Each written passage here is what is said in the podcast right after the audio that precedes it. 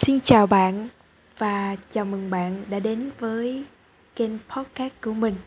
Mình là Rosile và rất vui khi bạn ở đây và nghe podcast cùng mình.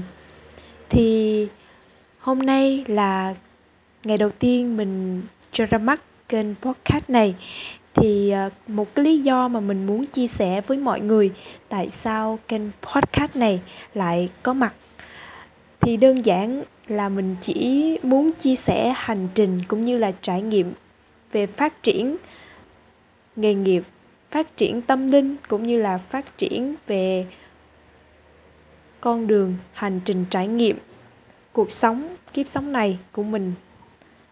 À, nếu mà bạn có điểm chung với những cái mà mình đã nêu vừa nãy thì đừng ngần ngại hãy đăng ký kênh podcast của mình và chúng ta sẽ có hẹn vào tối thứ bảy hàng tuần bạn nhé.